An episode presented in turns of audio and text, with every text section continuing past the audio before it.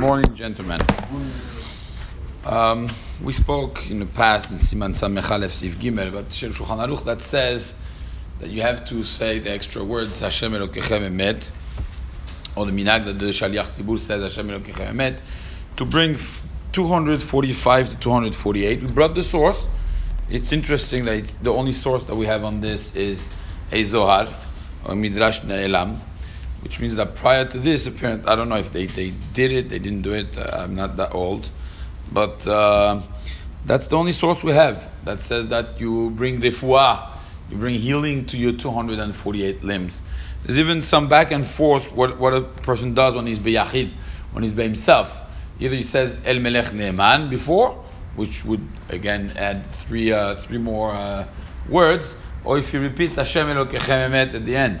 Shulchan Aruch says uh, the best way to do this is really to have kavanah you say Emet Veyatziv Venachon Vekayam V'Yashar. You have 15 vavs. 15. The vav is numerical value is six. 15 times six is 90.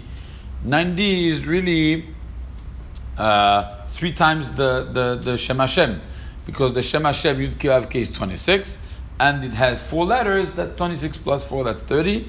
Times three, that's 90. That's a lot of uh, thing to get to have an extra three words, you know. So these three words seem to be so important. I mean, it's unbelievable. Like Mamash, they have, they want to get to 248. You have three options: Kel Melech Ne'eman, Hashem Emet, and uh, the the 15 um, uh, uh, vavs. Now. Uh, having said so, I saw a very interesting thing. We know about women, it says that they have 252 limbs, not 248. Ranav, 252. Now, how do they do with this?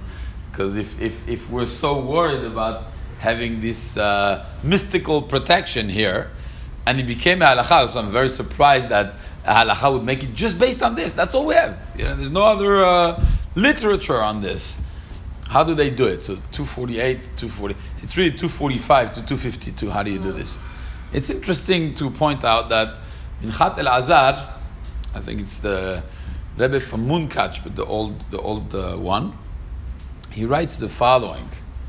You make it. How? Hashem Elokechem Emet, at the end. We keep that one, that's three. Kel Melech Ne'eman, that's six. And when you finish, Ani Hashem Elokechem Asher Yoteti Etchem Mitzrayim Liot Lachem Ani Hashem Elokechem, Emet. You should say the Emet. You say the Emet plus the Hashem Elokechem Emet plus the three, that's seven.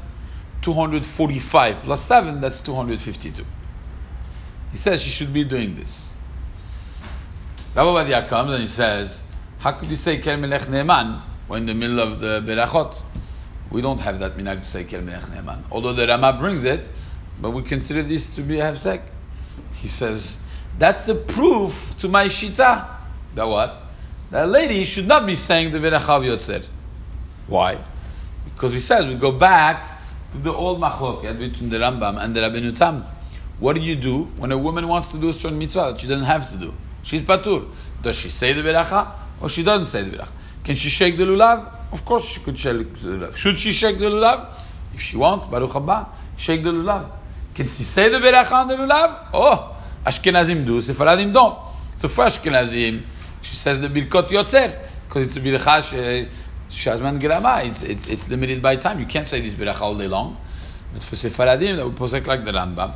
How could she say this beracha? According to Chacham Ovadia, a lady is not allowed to say the beracha of yotzer. Her tefillah would be till ishtabach. After ishtabach, shema, and then amida. No, no yotzer. He says that's the proof to my shita. Here we go. You could say Hashem You could say whatever you want. Ekel melech ne'eman because you don't have to say this uh, thing. I don't know if if we know that women do say this beracha, if it's based on Ashkenaz custom or not. But lemaaseh, I never saw a woman that doesn't say the beracha of yotzer if she prays in the morning. And you could rely on the uh, Rama that says that kel melech ne'eman could be said at this point because really it's instead of the amen. Amen is really kel melech ne'eman. If you say there, okay. So lemaaseh, it's very interesting to see that even for women, it's like mamash a strong belief in that medicine that uh, saying the Shema with those extra words is going to bring protection to the limbs. So for women, the chiddush today is that you try to make it to 252.